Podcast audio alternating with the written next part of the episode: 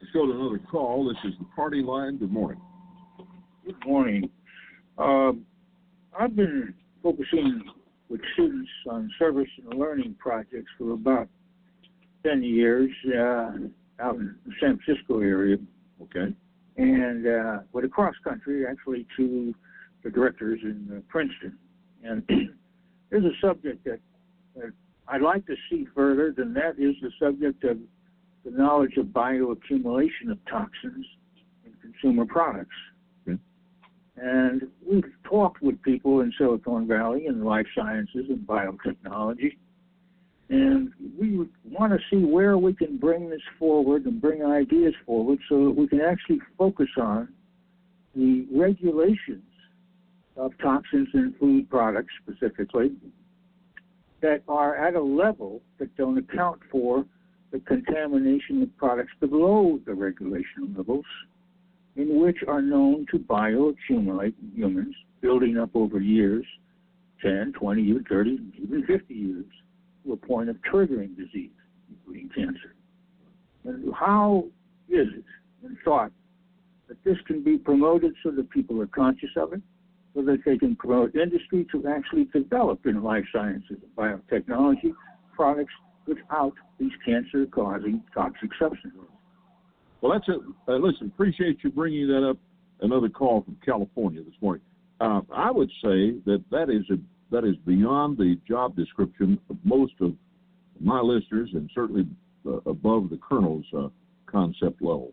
Uh, I think that the uh, the avenue of approach should be the Center for Disease Control and um, the organizations such as that, where they've got the scientists to deal with this, and then they need to come forth with the studies, the research, and and put put a heavy push on the American public to understand this. But you know, in a in a day and time when we've got this pushback on environmental regulations, it is just human nature for us to poo-poo these kind of ideas. And what he's talking about is the buildup of of uh, toxins over a period of time at such levels that that are that are acceptable today, but the cumulative effect would be dangerous. Now, let me give you a quick example. Uh, I got a notice from AT&T that I needed to change phones. My my phone was being discontinued, this particular 2G uh, service, and uh, so I went into AT&T last week and uh, had to do it because I had to do it before the first of the year, and I've got to have a cell phone. But here's what I told the, the guy at AT&T. I said, I'm a simple guy.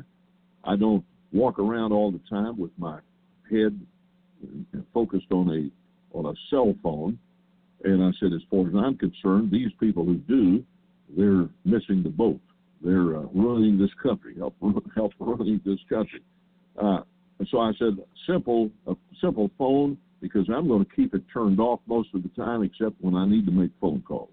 Then I'm reading the instructions this morning, and I see in there there's some passages in the uh, warnings about uh, the uh, effect of RF radiation on the uh, human body, uh, and which tells me that, that there there could be some long range uh, health problems there from people that radio, that's a radio frequency that a phone has to send out a signal that's strong enough to go to a tower, a cell tower, maybe 10 miles away.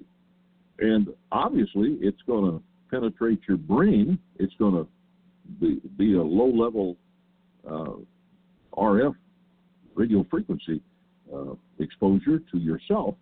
And who knows what the long range cumulative effect of, of this will these people who keep it up to their ear all the time and and keep it on all the time. So interesting uh, point of view from the caller from California. Let's go to another call on the watch line. This is Party Line. Good morning. Uh, yes, Colonel. I uh, just wanted to touch base on uh, what that gentleman uh, spoke about a little bit ago on the veterans issue of the PTSD